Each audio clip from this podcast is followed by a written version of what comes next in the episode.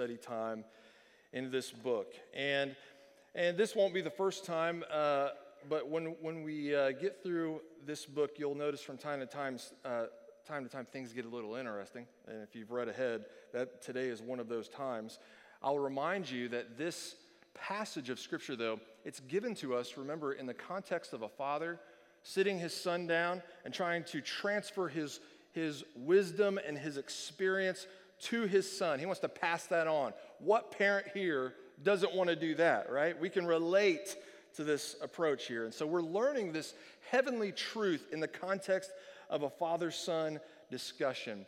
And when you sit down your children and you have these serious talks about life, all sorts of different topics are going to pop up, right? And certainly when you're reading through Proverbs, you see all of these different topics pop up all over the place. And so it's no surprise then that the topic of sex would surface as you read through the book of Proverbs, because our sexuality is such a big deal. So there comes a time in every parent's life in which they got to sit down and have the talk with their son or daughter, right? And maybe you've had the talk. Well, there comes a time in every pastor's life when he's preaching through the book of the Bible that he also has to have the talk with his congregation. So if you're ever feeling down on yourself or you feel that it's awkward, you have to have the talk with your child, know that a pastor has to have the talk with his child and with the church. So it's doubly awkward for me. But why do we avoid this? Why does it feel so taboo to even say the word sex whenever you're in a community of God discussing God's word? Why does it feel so awkward? It really should not, right? This should not feel awkward. As we read through, and if you read ahead, maybe some of you are thinking right now, is he going to read verse 19? Let's just see if he reads verse 19. Let's see if he actually says it out loud. Oh, I'm going to say it out loud. We are going to read it. But this is such an important topic. This is such an important aspect of life. I mean, if there are so many realms of life that I want to counsel my children and help them so that they can succeed and have peace and life in abundance. This especially should be a routine topic of discussion in your household. Well, the talk isn't enough. You need to be talking about this regularly. It should be a part of the discussion. And so we've seen the tactic of Solomon here in Proverbs. He basically puts his son at a fork in the road over and over again, saying to his son, hey, listen, you can go this way and you can have this pattern of behavior. And if you do that, let me tell you where it leads. It leads to chaos and destruction and death. And then there's an alternative, though. You go down this road, and this pattern of behavior leads to this type of life, and it's peace, and it's life in abundance, and this is wisdom. And he identifies these two paths over and over again as the path of folly and the path of wisdom. If you want to be wise, go this way. If you want to be a fool, here's your path over here. And we remember, too, a fool, according to Proverbs, a fool's problem is not intellectual.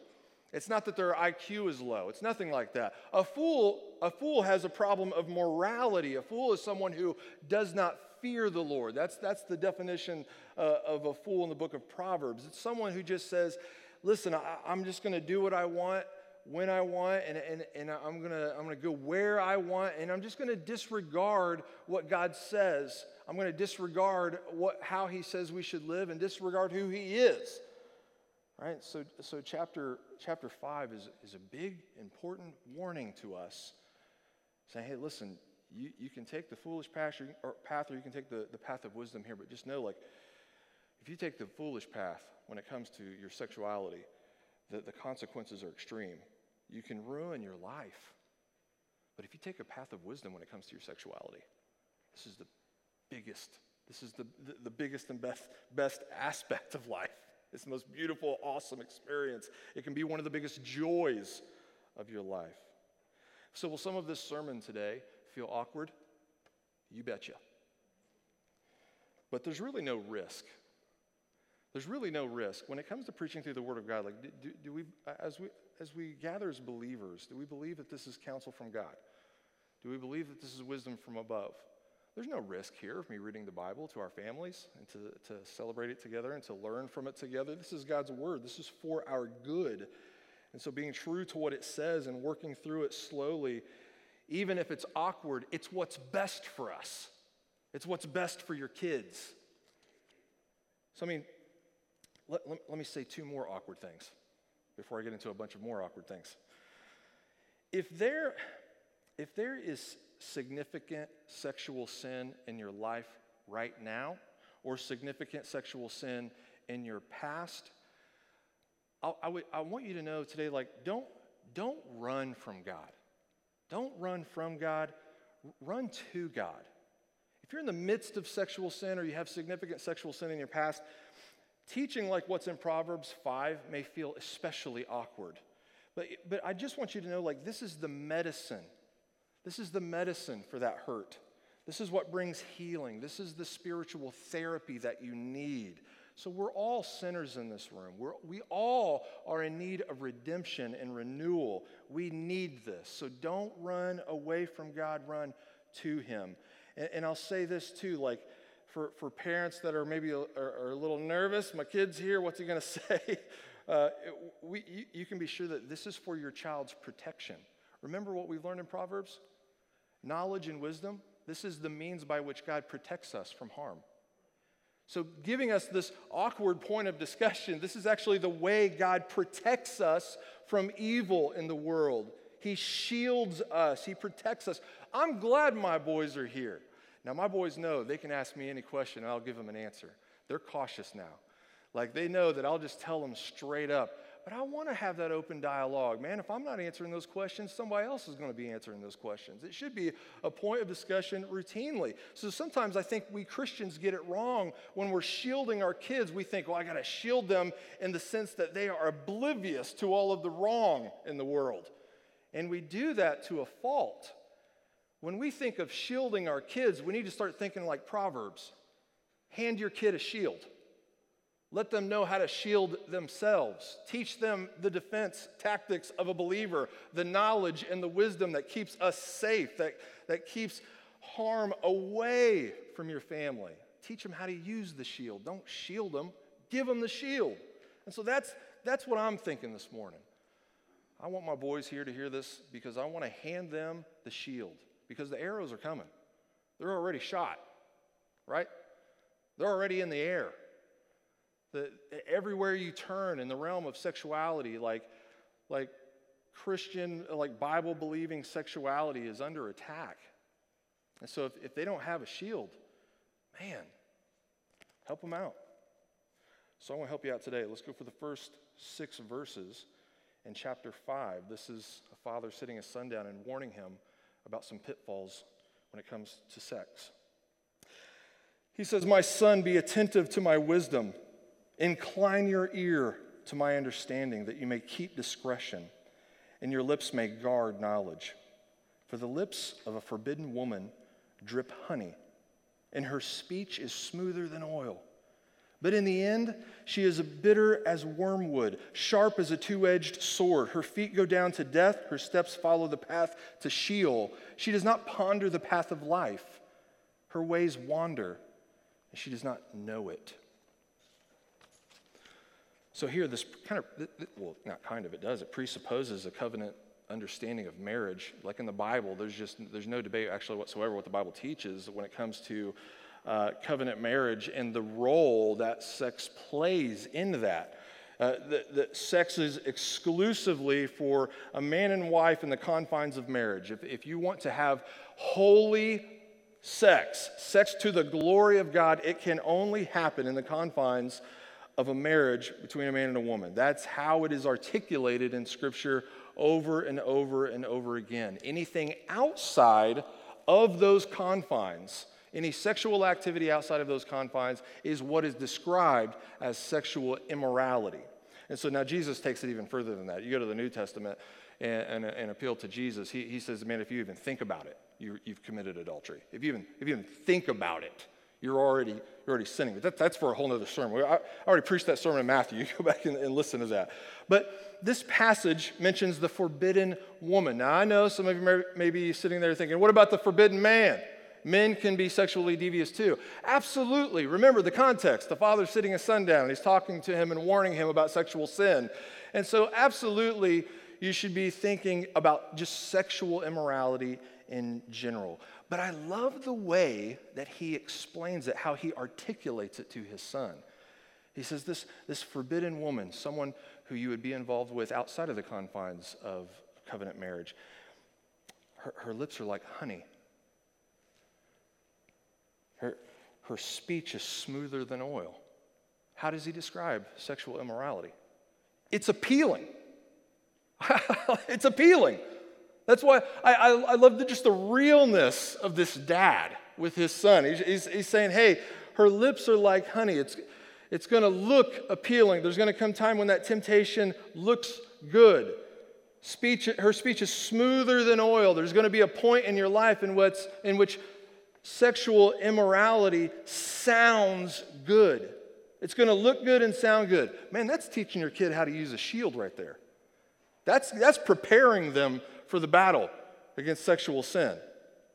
I mean, that's just honest parenting. We have to do more than just say don't. If the talk that you got was just, hey, don't have sex outside of marriage,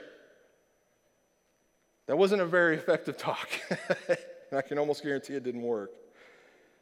But Proverbs 5, as well as many other places in the Bible, it takes it further than that. It says, hey, let me just tell you, you don't want the forbidden woman. It's going to sound good at times. It's going to look good at times. It's going to be appealing. And I love that he says that because it's just true. But he's saying don't fall for it. See, when it comes to sexual immorality, the world will say this looks good and sounds good because it is good. But the biblical worldview says sexual immorality may look good and sound good, but it's not. You see the distinction there. So what the Bible says is actually what looks good and what sounds good is wormwood. That's a really popular word in the Old Testament. A lot of the prophets use that word. Old Testament authors use that word. That is a reference to poison. It's like a poisonous root that you could use to poison someone, and that happens sometimes in Scripture. So he's saying, listen, it looks like honey, it sounds good, but it is poison. It's sharp as a two-edged sword. It will wound you, and it will wound others. Again, that's just good parenting. I mean, you think about it like if after church today, I went to my house and I set my kids at the dinner table and I scooped a scoop of dirt into a bowl and set it in front of them and said, don't eat that, and left the room, what would happen? They're not going to eat it because it's dirt. It's obviously dirt, right? There's no risk of them getting in there and be like, oh, dad's gone, let's eat the dirt. Like, that's not going to happen, right? Because there's no appeal there. There's no appeal to eating dirt whatsoever. But let's say I get a bowl of dirt and then cover it up with Cool Whip. I put Hershey's chocolate syrup all over it. I get the sprinkles out. Emmett will do anything for the sprinkles. I mean, anyway, if it has sprinkles, Emmett's in. But if I sat that before them and said, whatever you do, don't eat that, and all they could see was the whipped cream and the Hershey's syrup and the sprinkles, they don't know there's dirt in there. But if I just walk out and say, don't eat that, well, there's temptation there. But that looks good. That looks appealing. I mean, I could see them digging into that in a little bit, and then they would learn things the hard way, wouldn't they? This is all about not having to learn things the hard way. It's giving your kids a heads up. If you dig into that, there's dirt in there. That looks really good, but the spoon, when you get it in there, is going to get dirt, all right? You're going to eat dirt. Don't eat dirt. Don't fall for it. This is how we need to prepare our kids. Things that look good aren't always good for us. So don't just say don't. Tell them why. Prepare them. Help them to identify it so they don't get fooled. It's just like he's sitting his son down and he's saying, hey, buddy, you are going to be tempted by sexual sin. Make no mistake about it. You are going to be tempted by it. It's going to look good and it's going to sound good, but whatever you do, do not be fooled by it. It will harm you. It'll harm everything you care about. I mean, people who engage in sexual immorality, what they're failing to do, right, is ponder the path of life. We learned this in the previous chapter, but did you notice that the forbidden woman, she is one who doesn't ponder the path of life? And in the previous chapter, his teaching to his son was ponder the path of your feet, then all your ways will be sure. That's a wise thing to do, especially with sex, where it's having the wisdom to ask yourself important questions when you are tempted. Okay, if I walk in this direction, I'm likely to make this mistake. So I'm not going to go in that direction. If I engage in this type of flirting or something, where will this take me? Where does it lead? Well, Proverbs says it will always lead to regret. Here's what he says next in 7 through 14. Let me tell you where it leads. He says, "And now, O sons, listen to me and do not depart from the words of my mouth. Keep your way far from her. Do not go near the door of her house, lest you give your honor to others and your years to the merciless, lest strangers take their fill of your strength, or your labors go to the house of a foreigner. And at the end of your life you groan when your flesh and body are consumed, and you say, 'How I hated discipline, and my heart despised reproof. I did not listen to the voice of my teachers or incline my ear to my instructors. I am at the brink of utter ruin in the assembled congregation.'" Well, I love the advice there. This is what I want my boys to know. Keep your way far from her, he says in verse 8. Do not go near the door of the house. You can always identify, the wrong way, right? And when people go the wrong way when it comes to sexual sin, they knew it was the wrong way, and they went anyway. And so when you can identify that, wisdom is being able to exercise, hey, I'm not going to go in that direction because I don't trust myself, right? Just like when we pray, Lord, lead me not into temptation. Lord, direct my paths in such a way that I would not end up somewhere where I would mess up. I'm just so certain that I'm not capable of being holy. And so I'm so certain that I'm going to mess up if I end up in the wrong place. So, Lord, don't lead me to places where I just know I would sin. Lead me away from those. This is kind of the same mentality. He's saying this to his son. Don't even go near the door. And that's the biggest problem believers have. They think they can go near the door. They think they can tiptoe the line. I'm mature. I would never do this. I'm not going to do that. This is not me. And so they flirt with disaster. We think flirting with disaster is okay because we think I can maintain control. Well, of course everyone thinks that. A believer is someone that chooses not to believe that. No, if you flirt with disaster, you're going to get fooled. You fooled yourself. Right? Giving in to sexual immorality, it's so costly. Did you know all the things that he says are at risk here, the things that you'll lose?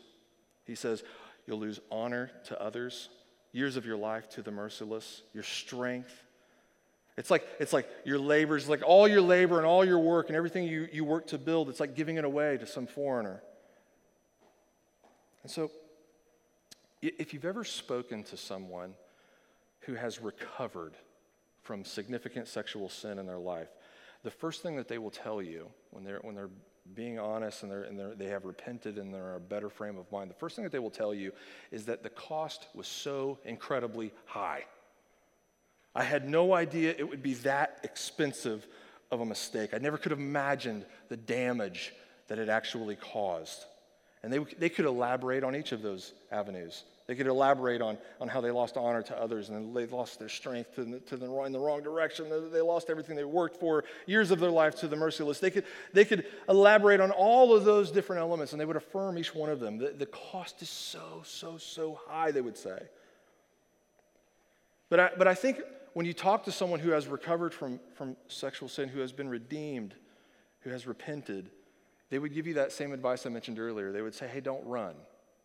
And they would tell you, the further you keep running in that direction, the more complicated it is. I've heard that over and over and over. They keep running in that direction, it gets complicated, and then it gets more complicated, and then it gets more complicated until they don't know the way out. It's just too complicated. But they would say, you just simply need to turn around and repent and run towards God. Don't run away from Him. no matter how complicated it feels, turn around and run to God. And maybe there's some of you here today that you're in that mess. I mean, you've been hiding and trying to figure out how to make it work, and it's just absolutely gotten so complicated, you're just not sure what to do other than just keep staggering in the wrong direction. Stop. Get some help. We'd love to pray with you today, help you today. Go in the right direction. Turn and run to God. We think when things get really complicated, we shouldn't run to God because we don't belong there anymore. And that's the positively wrong thing to think, right? That's forgetting everything that Jesus has taught us. You think of the parable of the prodigal son. When he squanders his opportunity, he just takes his inheritance and he does all of the wrong things. He keeps running in the wrong direction and squanders everything that he has, and it's so complicated he doesn't know what to do, and he simply thinks, man, I don't belong there anymore. I don't deserve to be a son of my dad, but I'm going to head in that direction. Maybe I can be a slave. Maybe I can just be a hired hand. Maybe I can just exist there in some lesser way. I've messed it all up. And then what happens when the prodigal son returns? As soon as the father sees him, he runs to him, he kisses him, he turns it into a giant celebration. You're never too far gone. You're never out of the reach of God. It's never too complicated for him to redeem and to repair. Run to God. Don't run away from him. So the first 14 verses of this chapter, Solomon's like, don't do this. Don't fall for that. Look out for this. Here's all the things you shouldn't do. But then He turns around and he says, but let me tell you what you actually do want to do. Here's what you really want. Remember, that's kind of how wisdom is laid out. You think you want this, but let me just tell you, from this vantage point, I'm more experienced and I know more, and I know how this world works. I'm just telling you, here's what you really want. You want peace, you want fulfillment, you want life in abundance. Here's the path you need to go. Here's what he says in 15 through 19. Drink water from your own cistern, flowing water from your own well. Should your springs be scattered abroad, streams of water in the streets, let them be for yourself alone and not for strangers with you. Let your fountain be blessed and rejoice in the wife of your youth, a lovely deer, a graceful doe. Let her breasts fill you at all times with a delight. Be intoxicated always in her love. I love the metaphor it starts out with that. Drink from your own cistern. Like that's where water's collected, right? And the metaphor is so great. Like you're going to develop this sexual desire, all right? That's just part of being human. And so he's saying to his son, he's not saying suppress that. He's not saying act like that's not there. He's just saying, hey, when you get your cistern, just drink out of that one. Make sure that's it. Your cistern, that's your well. When you thirst, and you will thirst, make sure that's where you go get a drink. Make sure no one else drinks from that well. It's just your well. And he says, let your fountain be blessed. Are you doing that? I think that's a great place to pause and to think. Are you letting your fountain be blessed? Here's what I think that means. To allow your fountain, your marriage, where you drink, to be blessed. I think you take all of those elements that you stand to lose in the previous paragraph, all of that honor, all of those years of your life, all of your labor, all of your strength, it's channeling all of that you stand to lose and pouring it in to the well-being of this fountain, your marriage, your relationship with your wife. He's saying you need to relentlessly pursue your wife. This is a poetic way to say pursue romantic love, son. You need to honor her, spend all of your strength, all of your energy, all of your labor, everything to dedicate your life to this well. Make it as amazing as you can possibly make it. Let your fountain be blessed. Are you working towards that? Is that a high priority in your life? What a great reminder for us married folk here today, right? He says then, rejoice in the wife of your youth, a lovely deer, a graceful doe. So that's just a poetic Hebrew way of saying, make sure you check out your wife. Literally, that's what's happening in the text right there. You think of you see a deer. Oh, cool, there's a deer. We admire the beauty of deer before we shoot them. But this is a poetic Hebrew way of saying, hey, man, enjoy the wife of your youth. Visually, enjoy it. Be thankful for it. Be grateful for it. Stare at it. I really feel like he's saying those things. Fellas, that's how good God is. The Bible commands you to enjoy your wife visually. That's how good. Like, there are commands that you come across in Scripture and you're reading and you're like, oh, man, I'll try my best. And then there's commands like this. You're like, yes, Lord. I am your obedient servant, ready to be holy. I will admire her. Check her out. I feel your calling, Lord. Again, a scripture has come to my mind. All right, later on, you can be just staring at your wife. You'll be like, what are you looking at? You'll be like, shh, I'm being obedient. All right? But God's goodness, it doesn't even stop there. He encourages us to enjoy our wives, our spouse visually. It doesn't stop there, does it? Verse 19, oh, verse 19. Wow. So that verse, there are words that do stick out. Let me point out some words that maybe you didn't notice.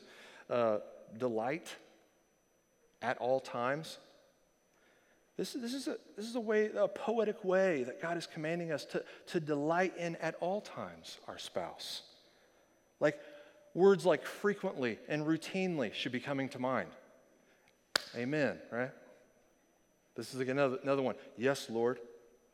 Frequently, routinely. He's saying be intoxicated always in her love. He's not just talking about quantity. He's talking about quality here.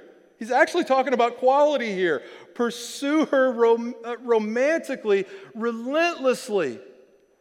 And if you pursue sexuality like this in the confines of marriage and using all of your energy to make it as great as it can possibly be, then you are experiencing a sexual life at its peak.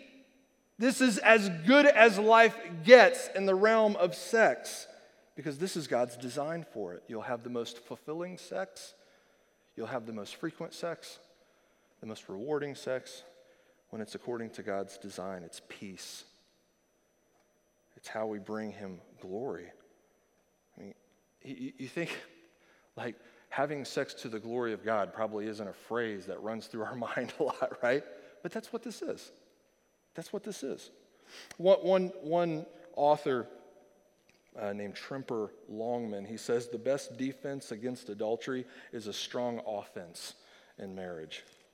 Now, side note, if you're a married couple here and you're thinking, oh, we may need some devotional time today, maybe go to 1 Corinthians 7. That's your homework text, and so you can jot that down. 1 Corinthians 7, if you think that this gets heated, take a look at that chapter.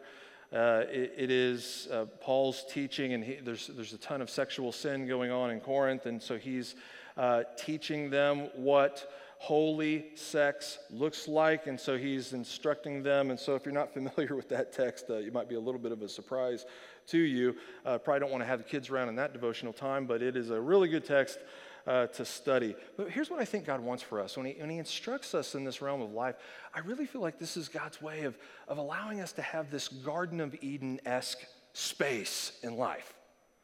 Like, sin got us kicked out of the Garden of Eden, and I think this is this aspect of life, when done rightly, is almost like a taste of what the Garden of Eden was like, to enjoy each other in a special way.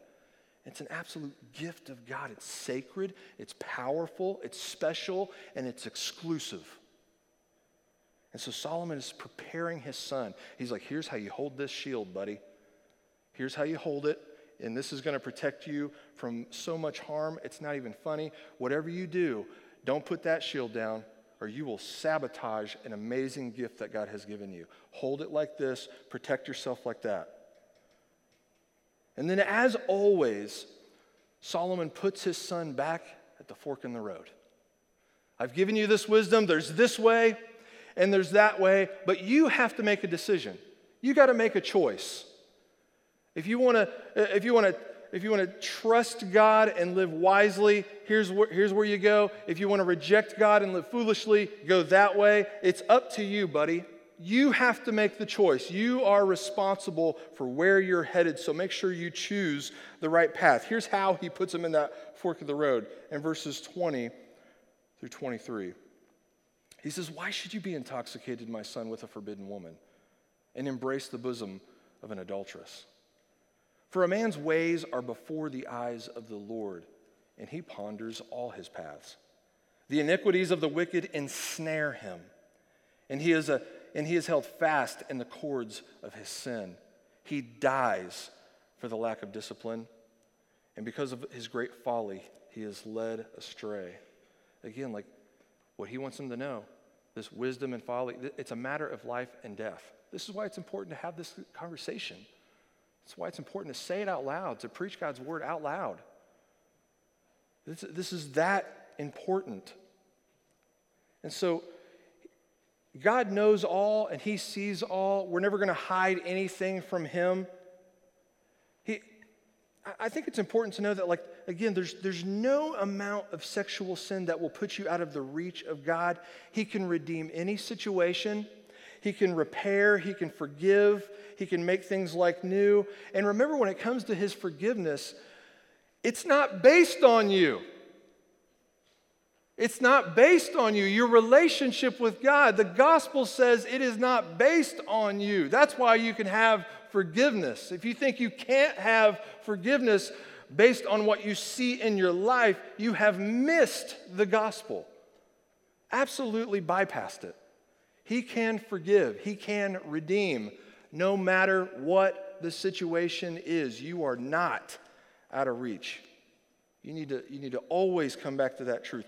But at the same time, since we're in Proverbs 5, we need to be really honest and understand that though you are forgiven through Christ, when it comes to sexual sin, there will always be repercussions. That's honesty too. Especially with sexual sin, there will always be repercussions. If you indulge in immoral sexual behavior, it will ensnare you.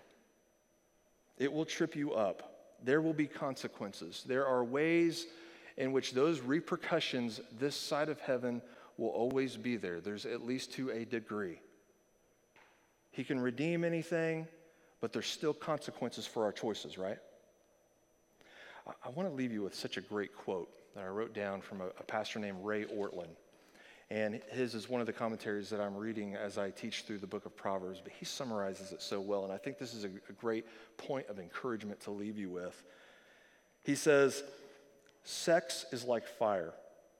In the fireplace, it keeps us warm. Outside the fireplace, it burns the house down. Keep the fire in the marital fireplace and stoke that fire as hot as you possibly can." That is sexual wisdom. Let's pray.